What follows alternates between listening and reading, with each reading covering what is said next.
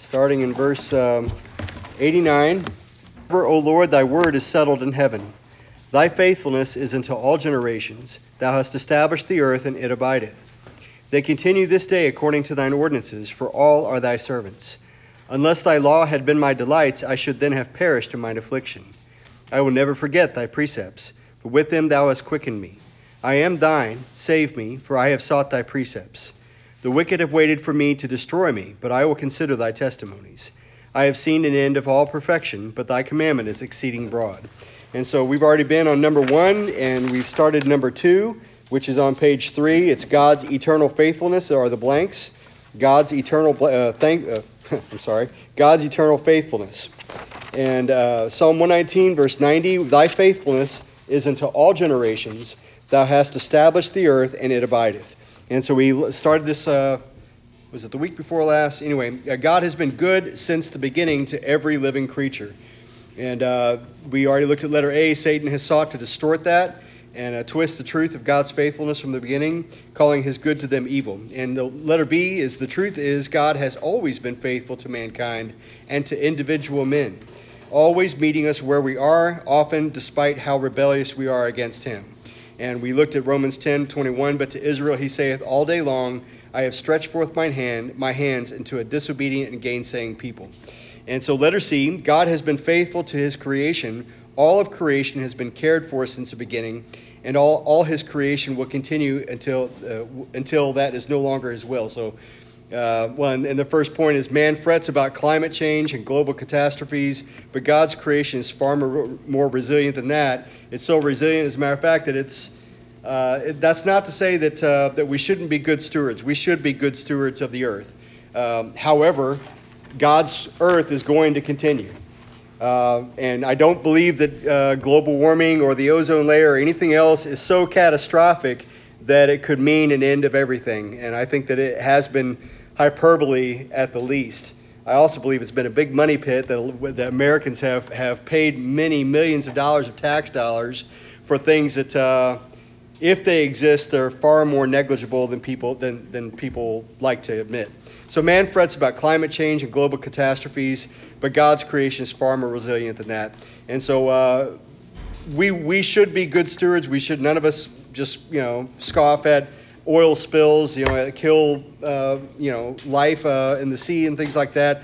But again, God's creation overall it's going to continue until it's no longer his will. And we're going to talk about that as well. So God has cared for every living creature before and after the fall. And Job 38, verse 39 through 41, it's here in your notes. Wilt thou, this is God when he's speaking to Job about, Job, where were you when I did this and I did this and I did this? And all of God's creation brings glory to him and what God has done in his creation. And it really, let me just read this. Verse 39, wilt thou hunt the prey for the lion, or fill the appetite of the young lions when they couch in their dens and abide in the covert to lie in wait? Who provided for the raven his food? When his young ones cry unto God, they wander for lack of meat. And I believe that might be, I think it'd be easier for us to understand in the thought, when they wander for lack of meat, they cry unto God. I think that's probably what it means. I'm not an expert on language, but I think that's what it means, that they cry unto God, and God hears their cry, and he provides for every living creature. He's providing for mankind today, and there's many things about this, and anyway, we're going to get to more about that as well. But all of God's creation is in his care, and God allows mankind to make choices that impact other people, and so we're seeing a lot of that all as affecting every man's will, every man's welfare. And so God allows mankind to make choices, but God has constantly been providing for the people of planet Earth from the beginning, and will continue to until the end. And to man in particular, this is letter D here in your notes, to man in particular, God has continually given us hope in him. So we've talked about how God provides for the physical needs of every creature on planet Earth. However, the most important need that everybody has is their spiritual needs. I mean, God told Adam and Eve in the Garden of Eden, on the day that the day ye eat of the tree of the knowledge of good and evil, ye shall surely die. And I was just looking at this again last week, that God told Adam that you know, the consequences of what would happen, that he would have to till the ground in the sweat of his brow, and he says, until you die, for dust thou art. That's what he was, and he was no more than an animated creature with thought and will and the strength that God gave him. But he was not the living creature with a living soul like he was before. He was dirt. And that's not being funny. He was nothing more than the dirt of the ground that God scooped up with his own hands and formed him into the shape of a man and breathed life into him. And he became what? A living soul. He became a living soul. And so he continued animated and still was able to make choices and do things as a man after sin, but he was not the living soul he was before. Now every man since Adam has been born into the world, not alive, but dead. And so God enabled the human race to continue and to propagate, but mankind has ever since then needed a Savior that only God could provide. Now, thank God that you look through the Old Testament and men like David and Moses and Abraham, they had a relationship with God. And their future was guaranteed by their faith in God. But they were not made alive, not in the body, not in the flesh. That would not come until Jesus Christ came to planet Earth and laid down his life and rose again. And the Bible says that the Spirit quickeneth man. And so we're saying all this just to say that man's greatest need, far and away beyond every other need, is his spiritual need. Now, even once we've been born again, still our greatest need is our relationship with God and cultivating that relationship. Now, God has already said his main priority in mine and your life is our relationship with him. However, I think we can all agree that that is not the case for every born-again believer today, that his number one priority is his relationship with God. That is what it should be, because there's nothing more important than that. There's no point in your life, in anybody's life, in which something will surpass your spiritual relationship with God as far as priority. And so here's the thing, is that God is constantly meeting the need of mankind. And his spiritual need is always his greatest need. And so to man in particular, that's letter D, God has continually given us hope in him. All the way back to Adam, when you know, even before the first sin, his all of his hope was in God. And Adam and Eve knew that. And Satan came along and he told them a lie.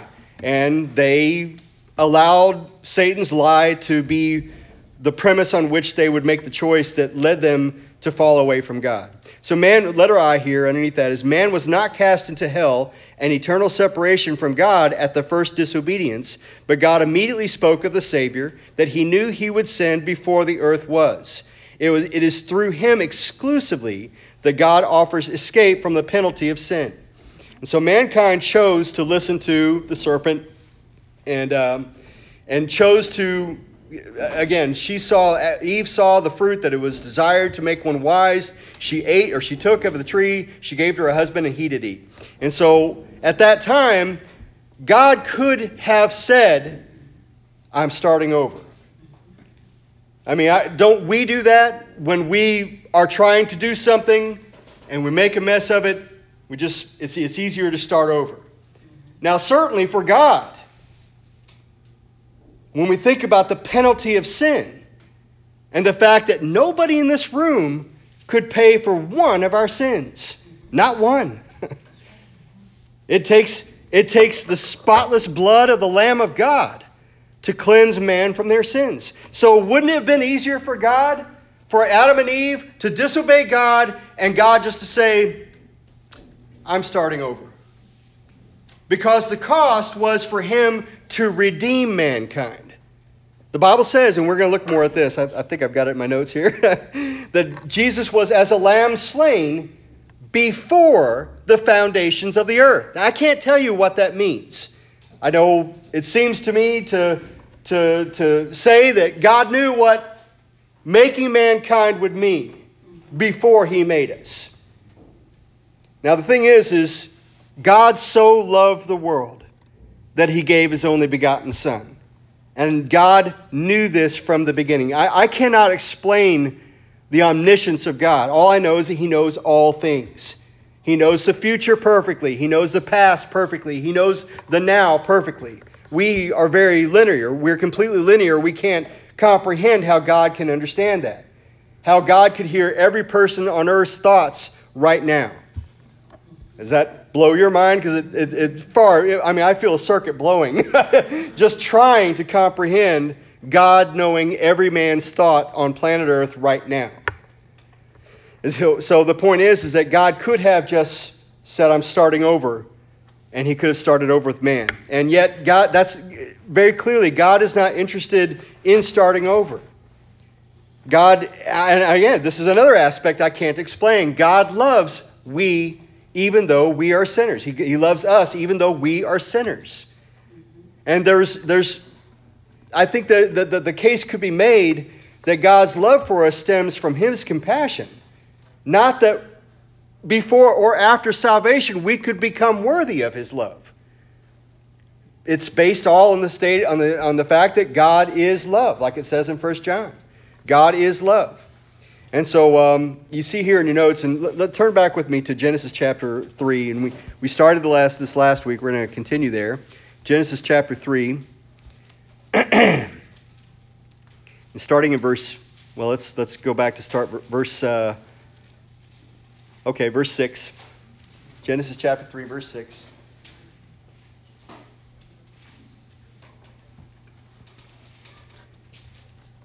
Genesis 3, verse 6. And when the woman saw that the tree was good for food, and that it was pleasant to the eyes, and a tree to be desired to make one wise, she took of the fruit thereof, and did eat, and gave also unto her husband with her, and he did eat. And the eyes of them both were opened, and they knew that they were naked, and they sewed fig leaves together, and made themselves aprons. And they heard the voice of the Lord God walking in the garden in the cool of the day. And Adam and his wife hid themselves from the presence of the Lord God amongst the trees of the garden. And the Lord called unto Adam and said unto him, Where art thou? Now, we just talked about the omniscience of God, how he knows all things, everywhere. He can't not know. It's part of his understanding of the entire universe. And yet he appears here, he's walking in the garden in the cool of the day, and he asks a question. He says to Adam, Where art thou? Now, clearly God knows where Adam is. He knows why Adam is hiding. He knows the entire scenario. And yet God, and folks, this is a wonderful truth, that God is constantly meeting us where we are. Now, I won't ask you for a show of your hands, but I have had God meet me when I was in a place doing something I shouldn't be doing. And God in his mercy, I didn't hear an audible voice say, Brett, where are you? But in effect, God appeared, spoke to me in a very similar way. What are you doing here? Why are you doing this?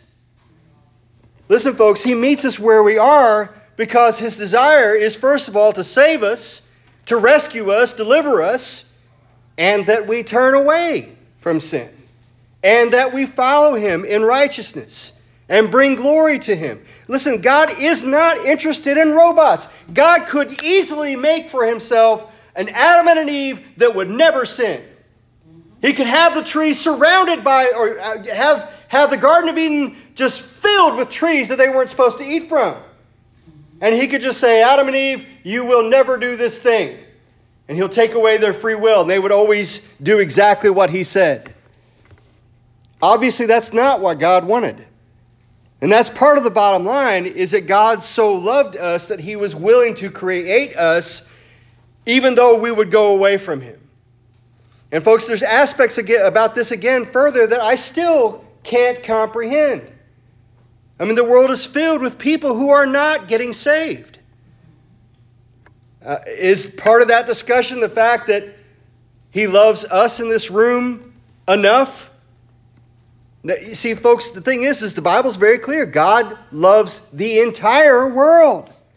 And the Bible says he's not willing that any should perish. God is not willing that people go to hell. He's not willing for that to happen. And yet he did not choose for mankind on his behalf. God allowed us to choose. All the way back in the garden, all the way to us here today, all the way to the last man. Brother Albie? It doesn't show in the Bible how long they had fellowship together. Right. It says in the Bible that he created them in their own image. Mm-hmm. So he must have had fellowship with them for some odd time. Right. And fell in love with them.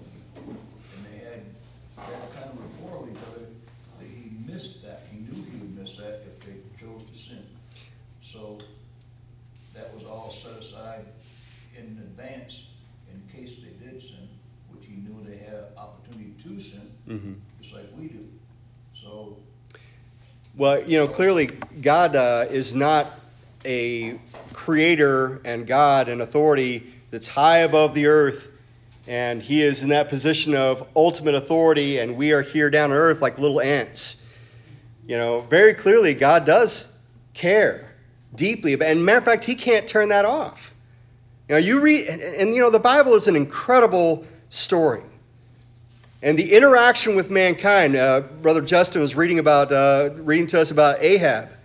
And it still stuns me thinking about the fact that Ahab, one of the most wicked kings in Israel's history, and yet when God told him, I'm gonna paraphrase.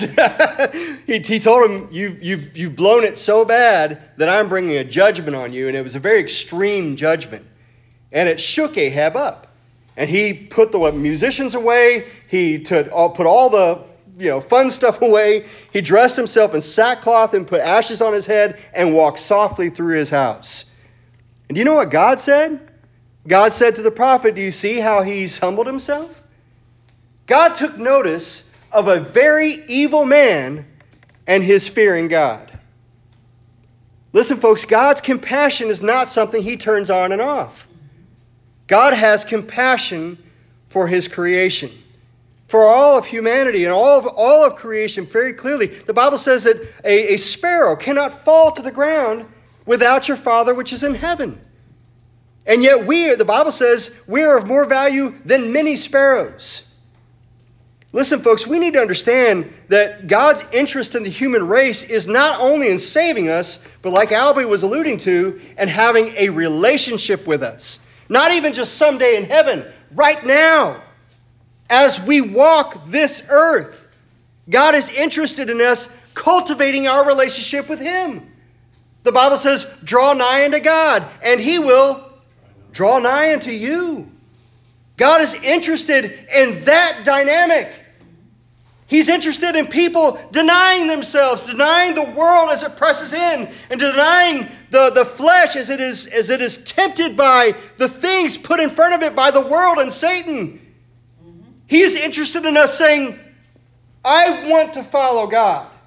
And the thing is don't you wish you could make that decision once and never have to fight this stuff off every day?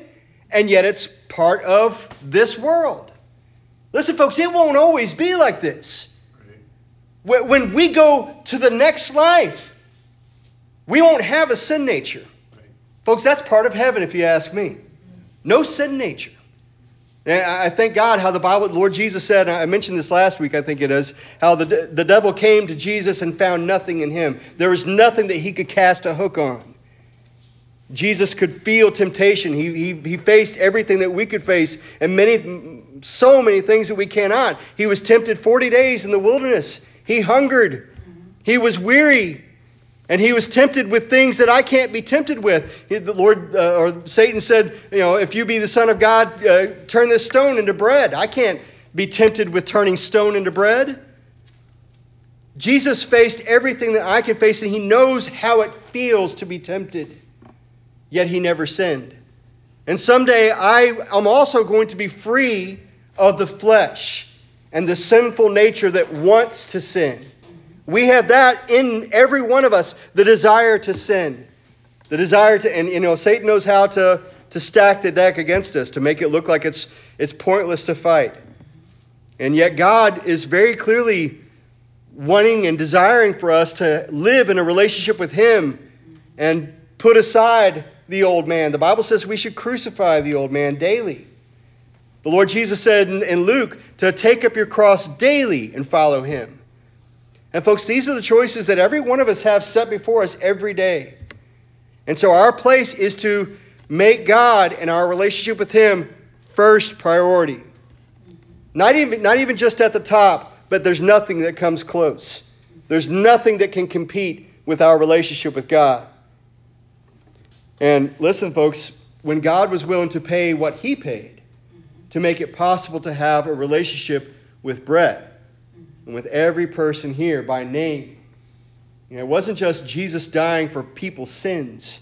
It was for Brett's sins. And Jesus' victory at the resurrection became my victory. It's all personal.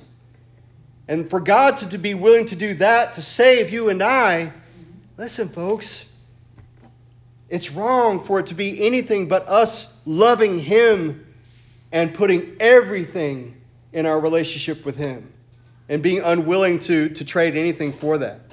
And so let me just finish reading this. So verse 8, and they heard, that's verse 11. And he said, who told thee that thou wast naked? No, verse 10.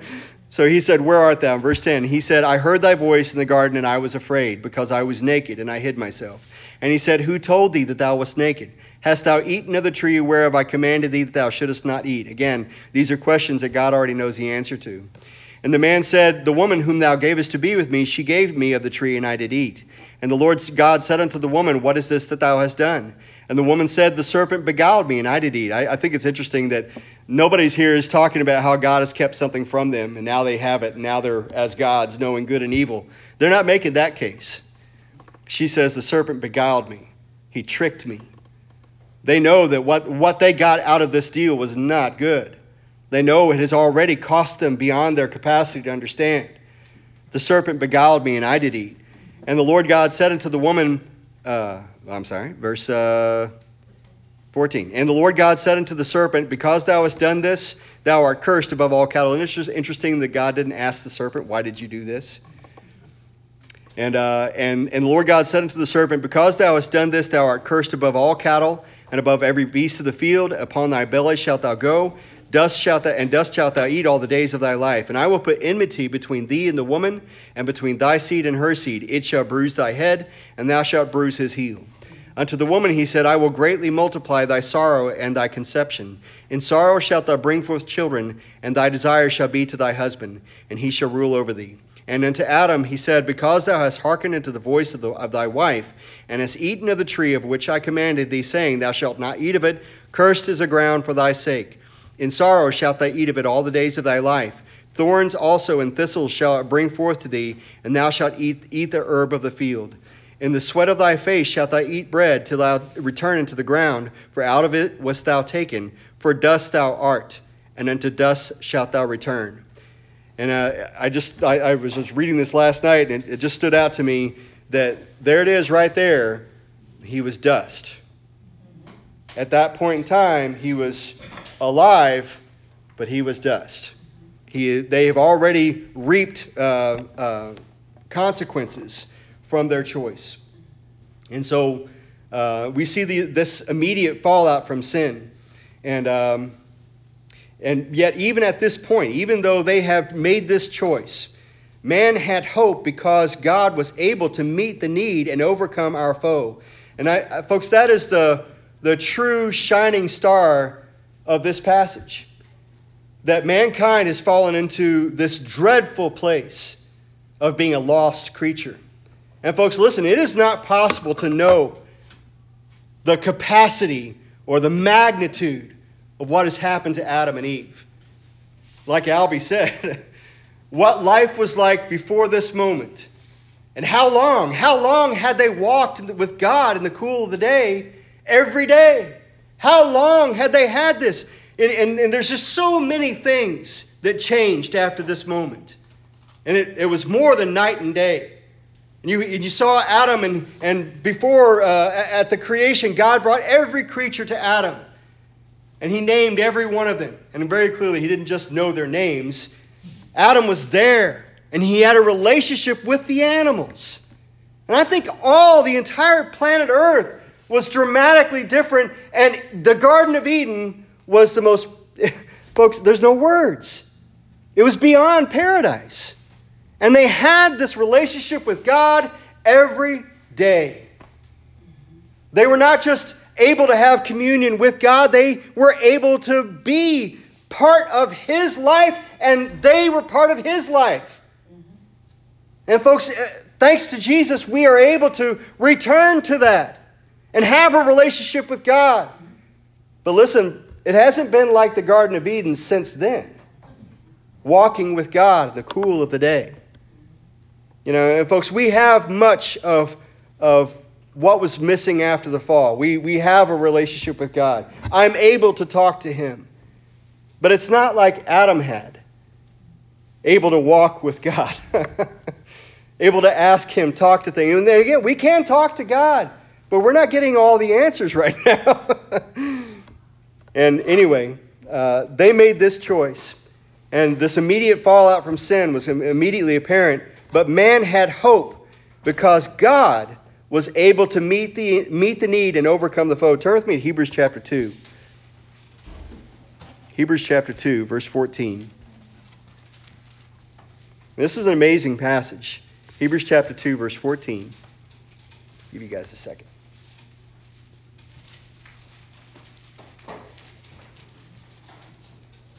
Hebrews chapter 2, verse 14. For as much then as the children are partakers of flesh and blood, He also Himself likewise took part of the same. This is obviously talking about the Lord Jesus. That through death He might destroy him that had the power of death, that is, the devil, and deliver them who through fear of death were all their lifetime subject to bondage. For verily He took not on him the nature of angels, but He took on Him the seed of Abraham. Wherefore in all things it behooved Him to be made like unto His brethren, that He might be a merciful and faithful high priest in things pertaining to God, to make reconciliation for the sins of the people. For in that He Himself has suffered being tempted, He is able to succor them that are tempted. And I glory in what the Bible tells us here. And the fact that it says there in verse 14, for as much then as the children are partakers of flesh and blood, He also Himself likewise took part of the same, that through death He might destroy him that had the power of death, that is, the devil. Now listen, the fact that mankind had a Savior. God, again, from the beginning, He spoke of the seed of the woman would conquer the serpent, would bruise his head, and it would bruise his heel. But that bruising of his heel, He had to become a man to be able to suffer this humanity and this death. To destroy Satan's work and his power of death, He had to Himself become man, and He had to face the death that mankind faces. But He faced so much more. And it says that through death He might destroy him that had the power of death, that is, the devil. You see, all of humanity up until this point and to the very end, if every one of us did what Jesus did and died for sin, it still could not deliver anyone. If the entire human race died because of sin, for sin, it wouldn't save one soul. Just thinking about the population of planet Earth today, if every one of us died, it would not save one soul. Yet the Lord Jesus, again, you know, God could have looked, knowing what it would cost Him, He could have said, I'll start over. But He was unwilling to do that. And so man has hope because God was able to meet the need and overcome this foe for us. And so number one there underneath that is, well, we looked at that already. Number two is Revelation. It's a passage in Revelation. It says the Lamb of God, the Lamb slain from the foundation of the world.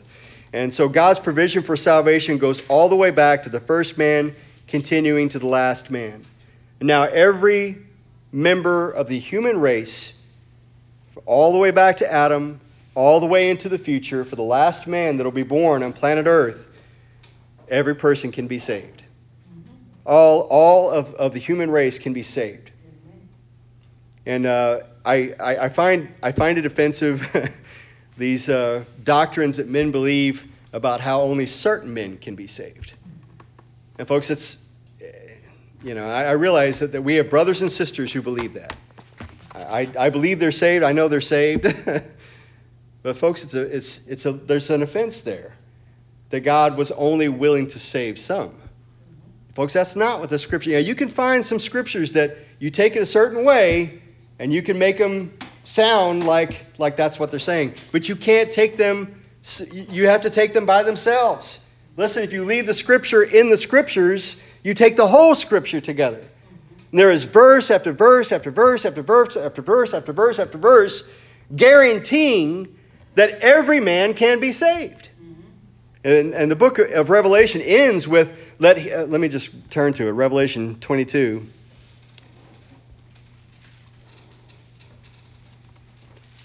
Revelation 22, verse 17. And the Spirit and the bride say, come. And let him that heareth say, come. And let him that is athirst come. And whosoever will, let him take the water of life freely. Who is limited here? Who is being held saying, well, I'm sorry, you can't come. That wasn't meant for you. Now, there's plenty of people looking at this doctrine and believing, well, it means that God knew who was going to get saved and that he died only for them. And folks, now this doctrine is ignoring so much of the Bible that it's, we didn't need to go here. I don't know why. Other than it's been on my mind from time to time. But the point is that every man on planet Earth can be saved. The blood that Jesus Christ provided, his own precious blood, he provided for all men to be saved. And all men can be saved. And we can glory in that. And we can go to every man. Any person you meet on the street or a loved one, you know, you don't have to wonder if they're the elect or not. The Bible, like it says here, here's the qualifying, if you want to say that. It says in verse 17, and the Spirit and the bride say, come. And let him that heareth say, come. And let him that is athirst.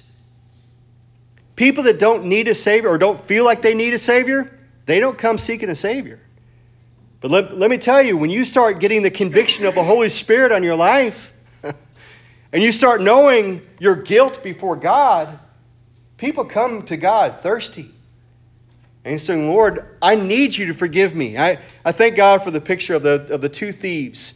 The Bible says when Jesus was first put up there between the two malefactors, the Bible says in one of the Gospels that people around him were mocking him, and the Bible says that they also cast the same in his teeth. They also mocked him. But there was a change in one of them. And he looked on the other and he said, don't you fear God? The Bible says the beginning of wisdom is the fear of God. That's the fear of the Lord is the beginning of wisdom. He said, don't you fear God? Seeing that we're in the same position. And he said, we indeed justly. That place where you come to and you understand, I need God to forgive me because I have sinned. That's the Holy Spirit that illuminates the heart. And reveals to us we are not okay. We are in desperate need. God made it possible that all mankind could be saved. But mankind has to be drawn. Mankind has to have it revealed to him. The Holy Spirit does that work. And we also, as we share our testimony, I was a 7-year-old boy and I was told about heaven and hell. And I was told Jesus is the way out. And I, as a little boy, was afraid and I didn't want to go to hell. You know, that's a pretty good motive for getting saved, not wanting to go to hell. And listen, the Bible says, Lord Jesus said, all that cometh to me, I will in no wise cast out. A promise from God. All that cometh to me, I will in no wise cast out.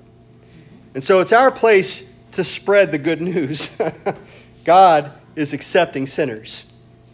God is accepting, and you know the Pharisees at one time, you know, they were at one of Jesus's eating with sinners, And they met with his disciples and says, why do your master eat and drink with sinners? And Jesus answered them. He says, they that are whole don't need a physician. They that are sick need a physician. And God is in the business of showing us we have a need, a desperate need. And Jesus is the one who can meet that need. And God has been showing mankind of his need for a Savior ever since Adam and Eve. And so I didn't have my alarm go off. Why didn't my alarm go off?